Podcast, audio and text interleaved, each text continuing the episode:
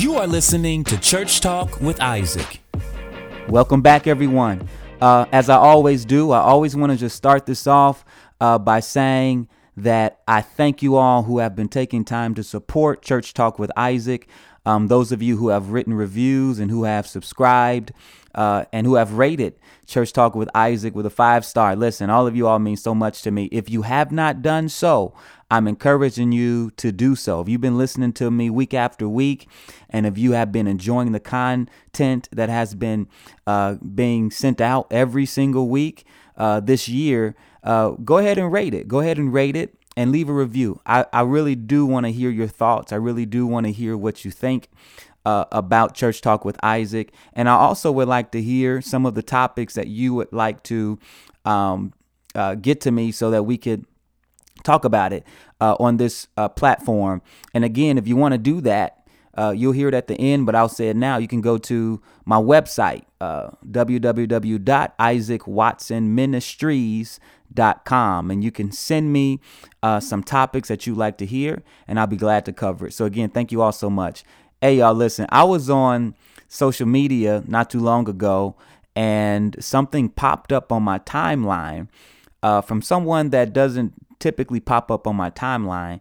And it was a topic and a conversation that was going on. And I'm like, let me go ahead and just cover this because uh, this topic is an age old topic. It's something that has been discussed back and forth, uh, forward and backwards um, through the church since the first century. And this topic, I know y'all gonna get a, a kick out of this. I know my women are to jump on here, and I know they're to be mixed opinions about this from women and from men. But today we're to talk about whether or not women can be leaders within the church. Whether or not women can be leaders within the church, to what capacity can women lead within the church. And I want to talk about it. Personally, I have friends who go either way. I have friends that says uh, that women can be leaders within the church, that they could be senior leaders, uh, within the church. They can serve as pastors, as apostles, as prophets, as teachers, uh, as evangelists, as ministers within the church. And then I have some people that believes that uh, women can serve to a degree. Maybe they can serve as a deacon. Maybe they can serve in, in some denominations, maybe as a nurse or as a helper. Uh, uh, uh, as a minister, even to a degree. Maybe they can pray or lead worship within a church, but they are not given the responsibility to handle the word of God. They're not given the responsibility to preach or to teach.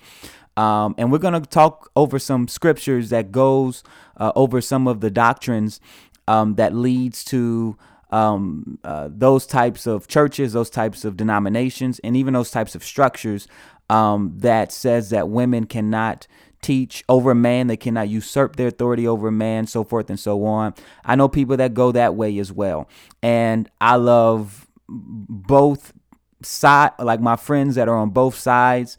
Um, but I, I think that this deserves a conversation because even still today, uh, even what I saw on social media, there's still people that are saying no, you no women cannot uh, have uh, be in leadership. There's some women that are saying, I'm a leader. Yes, women can be in leadership. So listen, I'm to let y'all hear my perspective. I'm to go over some things myself and I'm going to give my claims as to what I believe. I'm going to start with a statement and I'm going to work through the scriptures. All right. So this is my statement, y'all. I believe wholeheartedly that women can serve in leadership roles. I believe wholeheartedly that women should serve in leadership roles within the church. I believe wholeheartedly that women can serve in fivefold ministry functions, as fivefold ministry gifts, as apostles, as prophets, as evangelists, as pastors, as teachers. Some of my friends are cringing now, but I, hey, this is what I believe. I believe they can serve as elders within the local church, as deacons within the local church, as ministers within the local church. I believe that women are called to lead. I believe that women should be empowered to lead. I believe women should be encouraged to lead. I believe wholeheartedly in it. So, what I want to do is walk through some verses. This is going to be a bit more theological um, but you all ask for this kind of stuff sometimes. So uh, uh I'm going to walk through some things. So let's begin with this. uh, let's begin with Genesis. Let's begin with God's plan for man and woman, God's plan for husband and wife. And we will start there and we'll work our way forward. All right. I hope that. So let me know how that sounds. We're going to work our way forward. All right. Genesis, in Genesis, when God created man, it's important to understand. When God created man, he said, Let us make man in our image after our likeness, let them have dominion. All right. So he created man, uh, but then it says male and female, he created them. And it says, it doesn't say that God blessed him. The Bible says that God blessed them. God said to them, Be fruitful, multiply, fill the earth, subdue it, have dominion. He told them to have dominion, both male and female. Both of them were empowered. Check this out. Check this out. So, in the beginning, when God created man, He created man not just uh, uh, uh, one man, uh, but God created man both male and female. And then there's a there's a there's a place in Genesis where it says He called man Adam. He called man Adam. All right. Now, uh, what I want you all to hear and what I want you all to understand is that Adam was a name not just for the male that was in the garden, but Adam was a name for uh, mankind. In Genesis chapter 5, uh, uh, it says, uh, This is the book of the genealogy of Adam. In the day God created man, he made him in the likeness of God. He created them, male and female, and blessed them and called them Adam in the day they were created. Now, I, I know that we've heard, now that this is the King James Version. I know that we've heard that only the man was named Adam. But literally, if you go, and you can go and read it yourself, if you go and read it yourself, it literally says in Genesis chapter 5, verse 2, it says, Male and female created he them, and blessed them and called their name Adam in the day when they were created. This is the Bible. All right. So uh, when God gave authority to Adam, when God gave authority to mankind, he gave authority to both male and female. All right. Now, uh, Genesis chapter 3, what we see is we see the fall of mankind. And the fall of mankind happened when when the woman listen to my language, when the woman uh, uh, was deceived by the serpent. The serpent convinced the woman to eat of the fruit that God told Adam, God told man not to eat of. Uh, uh the woman ate the fruit. The woman gave the fruit to uh, to her husband, and Adam ate the fruit and uh, we know what happened from there. As a result of that, what we see is uh, we see that God came, and as a result of their disobedience, uh, they were cursed. Both man and female, both male and female were cursed. All right, we're going somewhere both male and female were cursed. In Genesis chapter 3, verse 16, it says, To the woman he said, I'll greatly increase your pain. This is God saying this.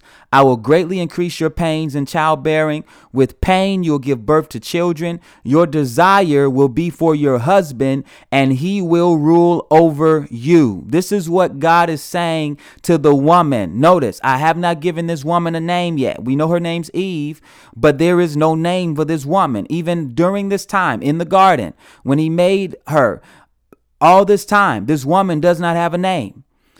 This woman is known as the woman. I want y'all to hear me. To the woman, he said, I'll greatly increase your pains in childbearing. With pain, you'll give birth to children.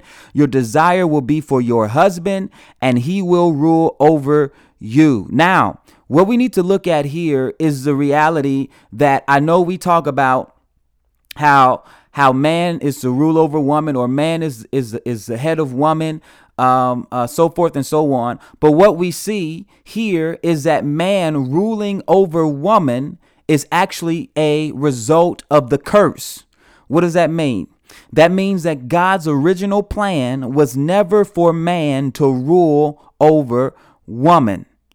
The, the plan of God was never for a husband to rule over his wife. Now, uh, we're going to walk through this and then we're going to move on. When it says that your desire will be for your husband and he'll rule over you, a key word that we have to look at is the word desire because we can look at that and say, what's wrong with a woman desiring her husband? How is that a result or manifestation of a curse for a woman to desire her husband? Well, when you look at it from the outside looking in, it looks like it's not a bad thing. But when you look at the word desire, um, there, that word desire is the word teshuqah, which is a Hebrew word that's only used three times in the Old Testament. All right. And and when we look at that word, is it doesn't just mean to desire. Uh, uh, one of the other uh, uh, uh, uh we know that one of the one of the scriptures that is used is Genesis three sixteen. Um, another scripture that's uh, where that word is used is Genesis 4 and 7. And this is where we can most commonly see the nature of this word. Genesis 4 7 says, Sin's desire is for you, but you shall rule over it. Same language. All right. Genesis 3:16 says your desire will be for your husband and he will rule over you. Genesis 4 and 7 says sin's desire is for you, but you will rule over it. So the word desire is just not uh, a desire uh, as in um, I desire to have someone or I desire to have something. That word desire uh, literally represents a desire to overcome or a desire to defeat another. The same way sin desires you, sin is desiring to defeat you. So, what this is saying is that when God told the woman that you shall desire uh, your husband or your desire will be for your husband and he'll rule over you, God is literally telling this woman that as a, as a manifestation or as a result of your disobedience, one of the manifestations of this curse will be uh, that you will desire or uh, you will desire to overcome or even defeat your husband. God is saying that the woman's desire will be to gain an upper hand over her husband. Hear me. So we're not talking about uh, that she just is wanting him in a sexual way or she's wanting him in an intellectual way. Literally, a manifestation of the curse will be that the wife will desire to gain an upper hand over her husband. But he will rule over her. In other words, he will, because she is the weaker vessel, uh, the husband will forcefully dominate her if he needs to. This is where, even today, what we see people who don't understand the new covenant, what we see is the battle of the sexes, where women are not just fighting for equality, but women are fighting for not just to be empowered, but but but you have certain women who have the mentality of dominating over the human race. And this was never the plan of God. God has always designed man and woman to rule together. God told man and woman, you are to have dominion over the fish of the sea, over the fowl of the air, over the cattle, over every creeping thing that creeps upon the earth. You are to be fruitful, multiply, fill the earth, subdue it, have dominion. So what we see is that the curse came to create a battle of the sexes where women are constantly fighting to overcome the authority of men and men are constantly fighting to oppress the women because of their uprising against uh, the male authority. Now, the fact of the matter is that none of that, none of it is the will of God. None of that has been designed uh, by God as far as man and woman are to relate. Now, even check this out. Notice I was saying that the woman was not given a name. The woman has been called the woman all this time from Genesis, from the time she was created in Genesis 2 uh, through the sin in Genesis 3. And what we see when we get all the way down in Genesis chapter 3, uh, what we see in verse 20 it says, And Adam called his wife's name Eve because she was the mother of all living things. Now, notice, God gave Adam the responsibility to name every creature on the planet. He never named Eve. He never named the woman until after the fall, which meant that uh, Adam named everything that he was mandated to govern or everything that he was given the responsibility to dominate over. And once once uh, the fall of mankind occurred through uh, through them disobeying God, Eve fell into that category of man or woman fell into that category of man dominating over her. Therefore, Adam had to name Eve the same way he named all the other animals. That's crazy. but that's what happened. And, and, and, and that's the history of how that transpired. Now, fast forwarding And really, honestly, it's it's too much to really do in, in a 20 minute span. All right. But um, I'm to try to cover as much as I can in the time that I'm given to do it. All right. So, fast forwarding, what we see is that when Jesus came, one of the things that Jesus came to do is break the curse. Jesus came to break the curse. Jesus came to break the curse off of mankind. And one of the manifestations of the, of the Christian life is now in Christ Jesus, there is neither bond nor free, there is neither male nor female. Come on. There's neither Jew nor Gentile. For we have all been baptized into the same body to drink of the same spirit. Christ came and eliminated that dominating agenda that has been trying to force women into a place of subjectivity to men. And he has, uh, uh, in Christ Jesus, the woman has been elevated and empowered to rule with man. All right. Isaac, how, do, how can you even say that? One of the things we have to think about, because some of y'all, y'all like, okay, okay, okay. But look at this. One of the things we have to look at is the reality that we are baptized into the church. We have become the church. Jesus said, On this rock I'll build my church, and the gates of hell will not prevail against it. And we look at that and we're like, what is the church? The church is an institution. The church is uh, God's governing authority, God's ecclesia, God's governing body, God's legislative body that's made to make uh, um, that's that's been set in place to make decisions on behalf of God in the earth. Okay, all of those things are true, but when we look at it on a more practical level, level, the church is the bride of Jesus, which makes the church a woman. So, what we're saying is that if the church is God's governing authority, God's ecclesia, God's legislative body, then whether or not you realize it or not, just hear me out. Whether or not you realize it or not, you're submitting to a woman by submitting to the church. The church has become the body of Christ and, and the bride of Christ. So many of you all who combat and go back and forth with whether or not women can have authority, and if you're a church leader, you're actually submitting to a woman and probably have not even realized it, have not even really looked into that. All right. Not only that, I believe that when we deal with the fivefold ministry gifts, I'm just got to kind of move a little fast.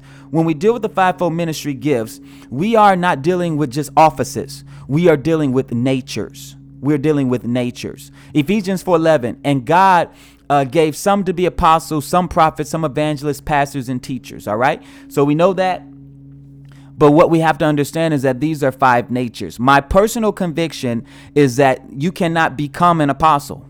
You cannot become a prophet. You cannot become a pastor, a teacher, or an evangelist. These are all gifts that are given by Jesus that you are born as. These are natures. These are equipping graces that you are born as. Jeremiah said, Before I was formed in my mother's womb, you knew me and you ordained me to be a prophet. All right. So he was ordained before he was even formed. God had a purpose for him before before he even had a body. So I want you all to understand that concerning fivefold gifts, these are all gifts that you are born as. Paul said that he was predestined by the grace of God to stand as an apostle. So these are things that you are born as. All right. Now, can women be fivefold graces? Absolutely. Now, Old, Old Testament, we see them, and and and uh, I'm going fast, so you can just Bible Gateway, or, or you can look some of these people up. All right, we have women who are prophets in the Bible, in the Old Testament. You have Deborah, who was a prophet. You have you uh, um, um, um, you have Huldah, who was a prophet. You have Miriam, who was known as a prophet in the New Testament. You have Anna, who was a prophetess. Hear me. And not only, let's go back to Deborah. Not only was, was Deborah a prophet, but she was a judge, which means that Israel's care was in the hands of a woman at one point. Now, my question is this if you have prophets who are women in the Old Testament, and and uh, I don't believe that God stripped women from. I mean, these are women who are under the law. All right, now which was much more stricter than grace. Now, if you have women who are prophets in the Old Testament, do you think that He eliminated women from being prophets in the New? That doesn't even make sense. That doesn't make sense.